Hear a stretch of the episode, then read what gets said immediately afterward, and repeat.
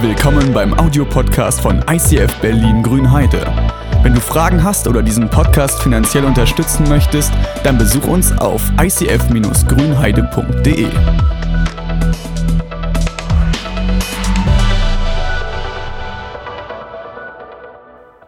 Ich weiß nicht, wie es dir dabei geht, aber ich persönlich mag diese ganzen Videos, die wir die ganzen letzten Wochen gesehen haben. Ich finde die wirklich unfassbar gut gemacht. Aber die Frage ist, gibt es Hoffnung? Und ich persönlich, ich mag diese, diese Perspektive, auch die wir gesehen haben heute, dass zwei Leute sich taufen lassen. Dieses Bild der Taufe, dass wir mit Jesus sterben und wieder auferstehen, ist was, was mich immer wieder vor Freude jubeln lässt. Aber ich weiß auch genau, wie es ist, keine Hoffnung zu haben.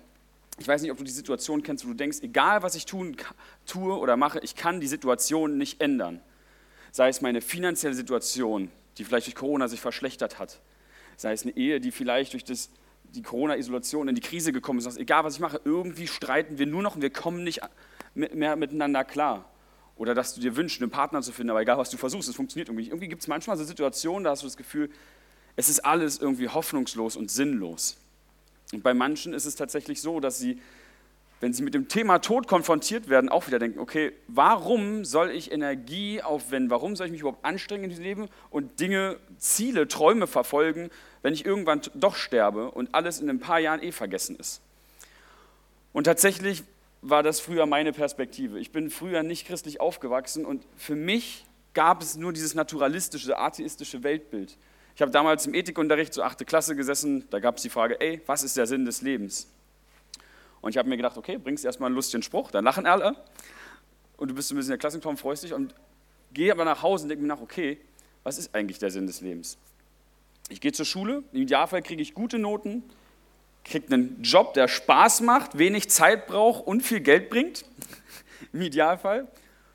Und dann kann ich mein Geld so verwenden, wie ich es gerne hätte in der Rente, aber am Ende sterbe ich auch.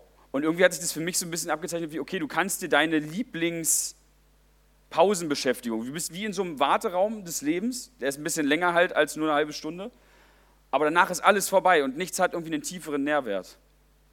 Und das hat mich damals echt frustriert. Und ich kann mir vorstellen, dass das auch für manch andere so ist, wenn du in diesem Weltbild drinstehst. Und vielleicht sagst du jetzt, okay, ich bin jetzt Christ geworden, deshalb rede ich so darüber. Ich bin nicht der Einzige, der tatsächlich sagt, dieses atheistische Weltbild sagt, es gibt keinen Sinn im Leben. Ich zitiere mal Bertrand Russell. Er ist Atheist und Philosoph. Und selbst er hat gesagt, solange man nicht annimmt, dass es einen Gott gibt, bleibt die Frage nach dem Ziel des Lebens sinnlos. Er hat selber davon gesprochen, dass für ihn die Existenz nicht mehr ist als ein zufälliges Aufeinanderprallen von Atomen, ohne Ziel, ohne Sinn. Und am Ende stirbst du halt. Du kannst dir halt deine Lieblingsfreizeitbeschäftigung aussuchen. Und ich liebe es, dass wir eine Perspektive haben. Wir haben die ganzen letzten Wochen über Centered geguckt, was ist ein christozentrisches Weltbild. Wir wollen die Welt sehen, wie sie Jesus gesehen hat. Und bei Jesus gibt eine andere Antwort auf die Frage. Wenn, wenn du ihn fragst, gibt es Hoffnung, sagt er, ja, gibt es. Der Tod ist nicht das Ende ich habe ein Leben für dich, wo jeder Schmerz, jedes Leid, das du durchlebt hast, jede Situation, wo du gedacht hast, okay, damit komme ich nicht klar, eines Tages weggewischt. Jede Träne wird weggewischt. Und es ist dann vielleicht so, okay, Christentum hast du halt, ne, für das Thema Tod hast du halt eine Hoffnung, aber für mein praktisches Problem hast du keine. Ich bete und meine Krankheit wird irgendwie nicht geheilt. Meine Situation ist beschissen. Ich bin einsam, obwohl lauter Menschen irgendwie um mich rum sind. Was kannst du da machen? Und ich habe für mich so ein bisschen gemerkt, Hoffnungslosigkeit kommt immer in Situationen, wo wir denken, wir können nichts daran ändern. Und ich möchte mit euch in einen Psalm reingehen, wo dieses Thema Hoffnungslosigkeit ganz praktisch aufgegriffen wird. Dieser Psalm wurde geschrieben in einer Zeit, wo die Israel versklavt war. Also Israel war kein eigenständiges Land mehr, so ungefähr ein bisschen wahrscheinlich, wie sich Deutschland gefühlt hat nach dem Zweiten Weltkrieg. Du bist nicht mehr als Spielball von größeren Nationen. Für sie waren völlig verzweifelt. Und im Psalm 130 heißt es, aus der Tiefe rief ich dich, Jahwe. Herr, höre mich doch, sei bitte nicht taub für mein Flehen. Wenn du Vergehen anrechnen wolltest, ja, mein Herr, wer könnte bestehen? Doch bei dir ist Vergebung, damit man Ehrfurcht vor dir hat. Ich hoffe auf Jahwe, alles in mir hofft und ich warte auf sein Wort. Ich warte auf den Herrn mehr als die Wächter auf dem Morgen, mehr als die Wächter auf dem Morgen. Israel, hoff auf Jahwe, denn bei Jahwe ist Gnade und Erlösung in Fülle. Ja, er wird Israel erlösen von all seinen Vergehen. Ich persönlich finde diesen Psalm extrem krass, weil da so eine extreme Stimmungsschwankung ist. Er fängt an mit absoluter Depression, mit zwei ich habe ein Problem, ich komme da nicht raus. Gott, ich weiß, wir haben Fehler gemacht und eigentlich haben wir es nicht verdient irgendwie, dass du uns vergibst, aber bitte höre mich. Und ganz am Ende ist er auf einer ganz anderen Basis und auf einmal freut er sich und ermutigt Israel, seine Hoffnung auf ihn zu setzen. Und die Frage ist, was ist hier passiert? Und das Erste, was ich sehe in diesen ersten zwei Psalmen, ich lese die Versen, sehe ich mal vor. Aus der Tiefe rief ich dich, Jahwe. Herr, höre mich doch, sei bitte nicht taub für mein Flehen. Der Fokus liegt auf ihm selbst, auf dem Problem, das er hat. Und ich glaube, dass gerade wenn wir durch Leitsituationen gehen, sei es die Thematik Tod, weil du sagst, ich werde älter oder das Thema Tod, du musst nicht mal alt sein. Manche kommen in eine Midlife-Crisis, weil sie ein bestimmtes Alter erreichen. Bei manchen ist es 30, bei manchen 70, bei manchen weiß ich nicht was. Und Manche werden mit dem Tod konfrontiert, einfach nur, weil jemand Geliebtes gestorben ist. Ich habe das gemerkt, so, wenn du auf einer Beerdigung bist, denkst du auf einmal nach, egal wie jung du bist, okay, shit, irgendwann ist das alles vorbei. Und ich kann nichts daran ändern. Und es ist okay, diese Hoffnungslosigkeit zu verspüren und sich den Moment zu nehmen und dich dem Schmerz zu wenden. Nimm diesen Schmerz und wende dich dem zu. Wende dich, also im Sinne von, du sollst nicht in dem Schmerz baden, aber probier nicht dem Problem auszuweichen. Manche probieren Probleme zu vermeiden und sie zu verdrängen. Wenn du Hoffnungslosigkeit hast in deiner Ehe zum Beispiel und sagst, ich weiß nicht, wie es hinkriegen wird, hilft es nicht, sich dem Problem abzuwenden und so zu tun, als wäre es nicht da. Es wird maximal größer. Wenn du es irgendwie durch einsam fühlst, hilft es auch nicht, das Problem auszublenden, sondern stell dich und sag, ey, ich fühle mich einsam. Sei ehrlich mit diesem Problem. Ich weiß, das Leben ist manchmal ein bisschen zäh. Das ist wie so ein Klumpen, ist ein dreckiger Stein und du weißt nicht, ich kann nichts daran ändern, ich kann da nichts Schönes draus irgendwie machen. Aber wenn du dieses Problem hast, kannst du es zu Gott bringen, wenn du dich ehrlich dem stellst. Und hier in dem zweiten Part kommt der Punkt, wo er seine Perspektive ändert. In den Versen 3 und 4, wenn du Vergehen anrechnen wolltest, ja mein Herr, wer könnte bestehen, doch bei dir ist Vergebung, damit man Ehrfurcht vor dir hat. Er wechselt auf einmal die Perspektive. Er sagt ganz ehrlich, ey, ich habe ein Problem. Ich sehe keine Hoffnung. Ich bin krank seit Jahren, ich kann nichts daran ändern. Ich habe meine geliebten Menschen verloren. Ich sehe keine Hoffnung für die Ehe oder auf der Arbeit. Ich habe einen Chef, egal was ich mache, der ist immer gegen mich, der probiert mir immer einen Knüppel zwischen die Beine zu werfen und behandelt mich wie Dreck und es ändert sich nichts. Aber bitte höre mein Flehen. Er ändert den Fokus weg von dem Problem hin zu dem, was möglich ist in dem Problem. Er wendet sich Gott zu und sagt, was könntest du daraus machen? Die Perspektive zu ändern kann uns manchmal helfen. Alex Kelly aus Tempelhof hat einen schönen Satz gesagt. Lasst uns nicht problemorientiert denken, sondern erlösungsorientiert. Gott hat so viel mehr im Petto. Die Bibel spricht davon, dass Gott alles möglich ist. Und die Auferstehung, das, was wir heute auch mit der Taufe feiern, ist so das Bild schlechthin, was wir dafür haben.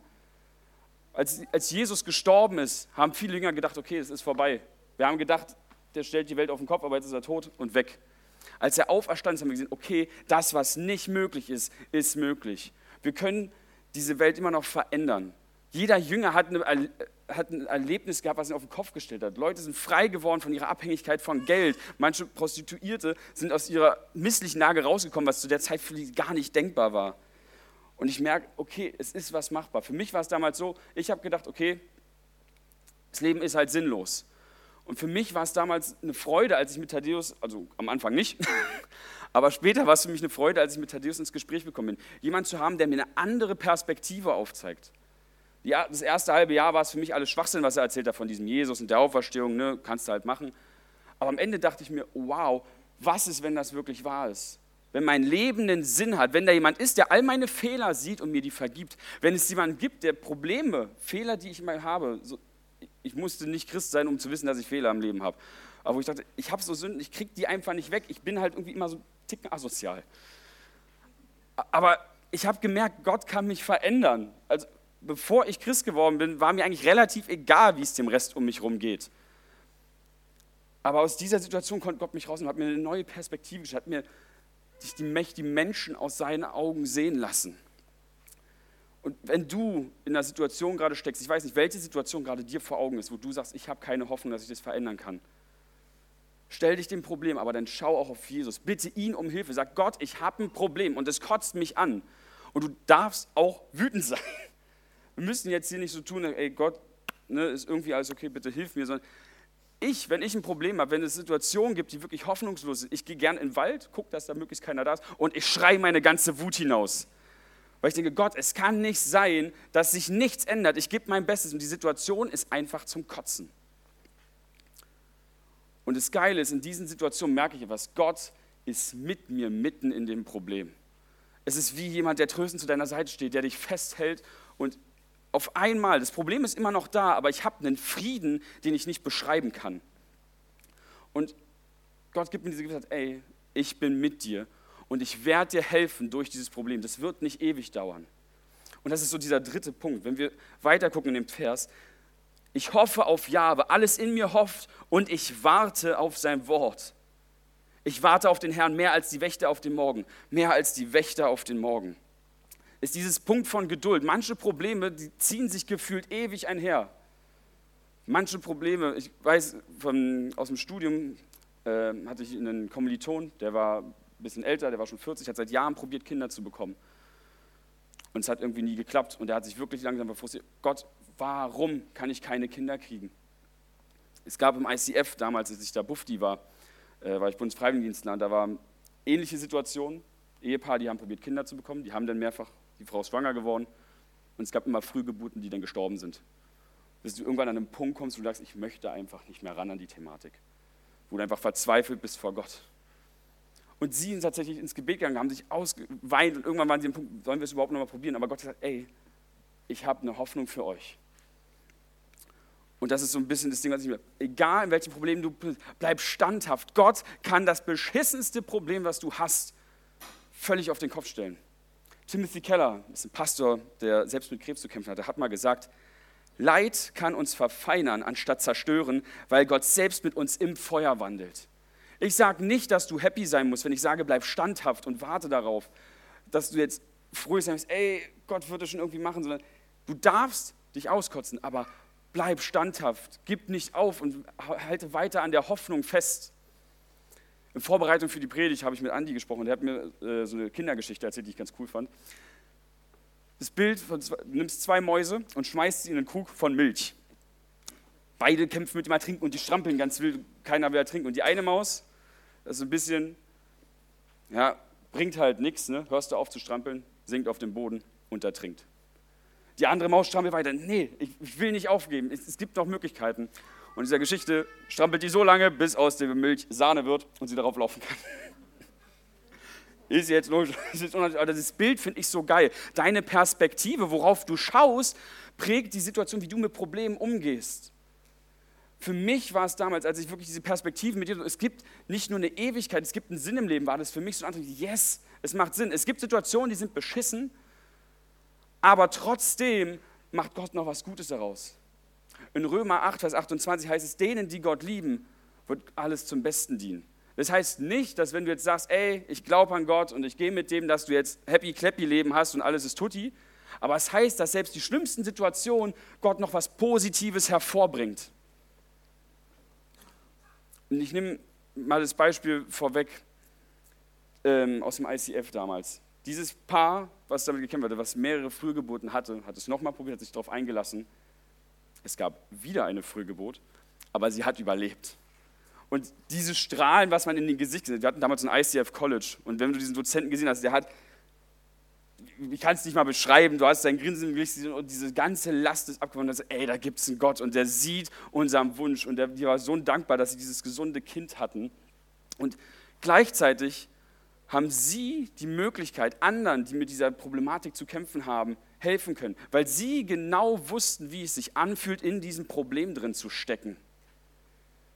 Jeder Schmerz kann dafür dienen, dass du dich verfeinerst. Und wenn dein Leben so ein dreckiger Gesteinsklumpen ist, kann Gott daraus einen Diamanten formen.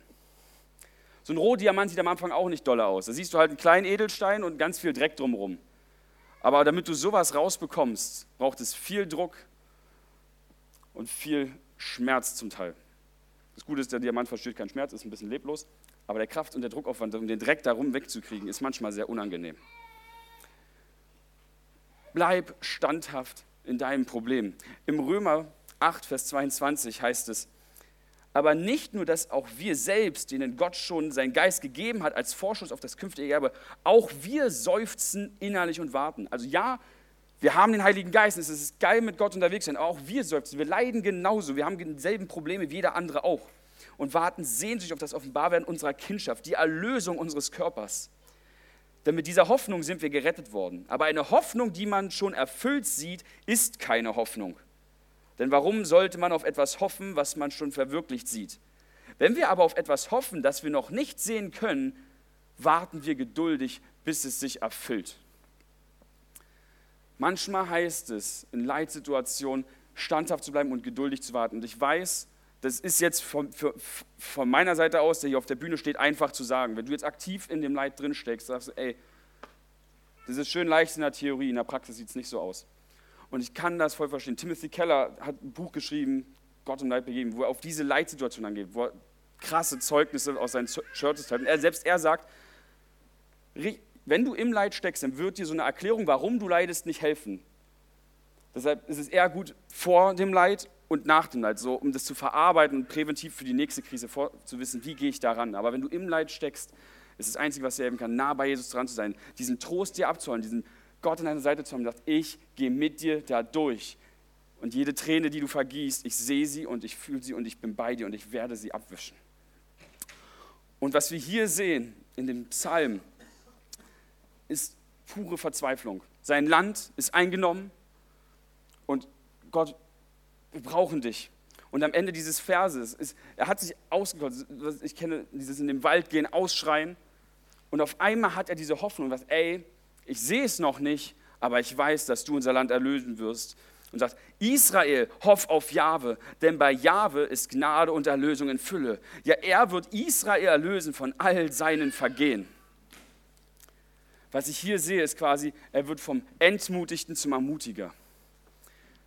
Wenn ich diese vier Schritte sehe, quasi, wenn du wirklich ein hoffnungsvolles Leben haben kannst, heißt es, stell dich deinem Problem. Sei ehrlich, probier nicht so zu tun, als wäre es nicht da, sondern sei ehrlich und sag auch, welchen Schmerz du verspürst und dann wende die Perspektive von dem Schmerz hin zu Gottes Möglichkeiten. Und dann kommt der harte Part, wo es heißt, aushalten. Das Geniale ist, was ich gesehen habe, ob es für mich damals war, dass ich einen Sinn in meinem Leben gefunden habe, oder manche Stellen gibt, wo ich persönlich habe immer noch das Bedürfnis oder scheinbar hoffnungslose Situation, wenn es darum geht, irgendwann mal eine Partnerin zu finden. Ist noch nicht erfüllt, aber ich weiß, ey, Gott, du hast einen Plan dafür und ich werde auch weiter standhalten und ich lasse mich davon auch nicht unterkriegen. Manchmal heißt es zu warten und das Geile ist, je öfter ich diese Situation habe, wo ich mit Gott über mein Leid rede und seine Perspektive bekomme, erlebe, wie er mich tröstet, kann ich anderen Leuten diese Hoffnung weitergeben, weil ich erlebt habe in manchen Situationen, wie er nach dieser Geduld, dieser Wartezeit, sei es zwei Jahre Studium, wo ich dachte, ey, völlig sinnlos, oder nee, anderthalb Jahre Lehramtsstudium, wo ist der richtige Kurs, er mir das richtige Studium gegeben hat. Gott hat immer gehandelt.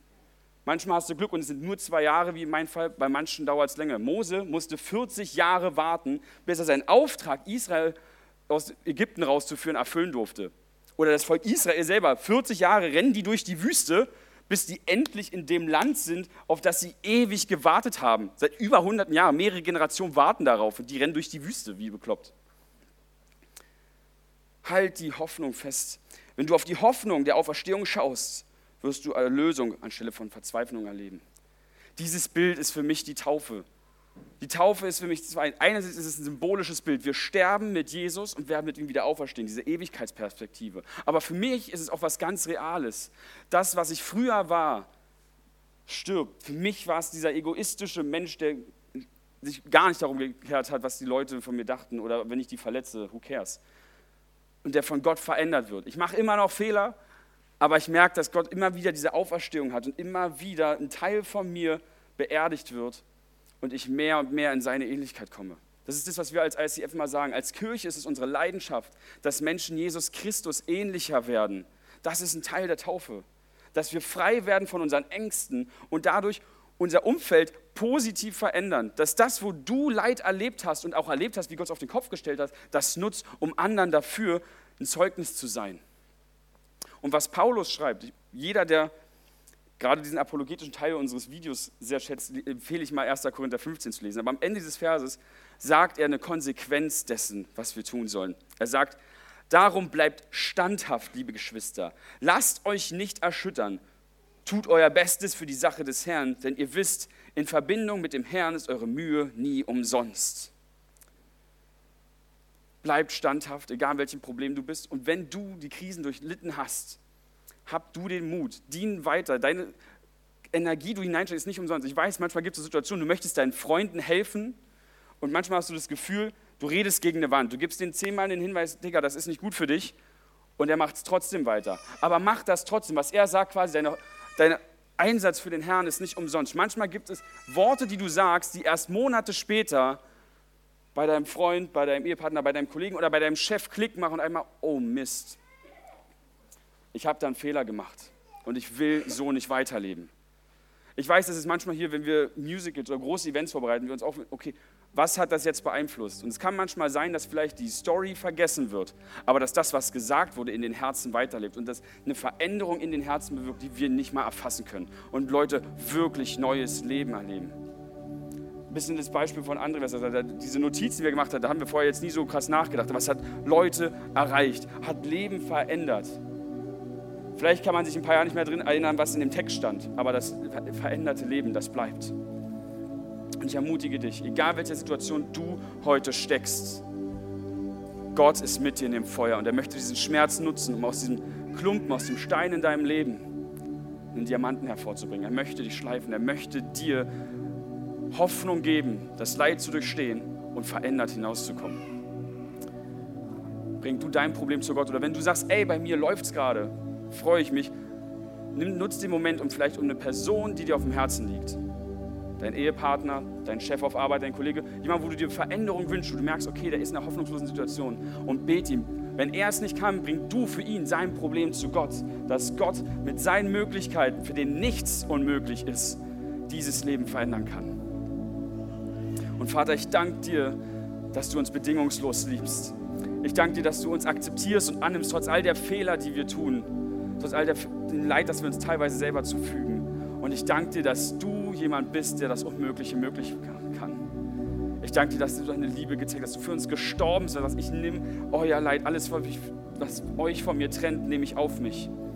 Und ich danke dir, dass dank deiner Auferstehung nichts unmöglich ist, dass es Hoffnung gibt. Und ich danke, dir vor allem, dass diese Hoffnung nicht unbeantwortet bleibt, sondern dass du jedes Problem beantwortest.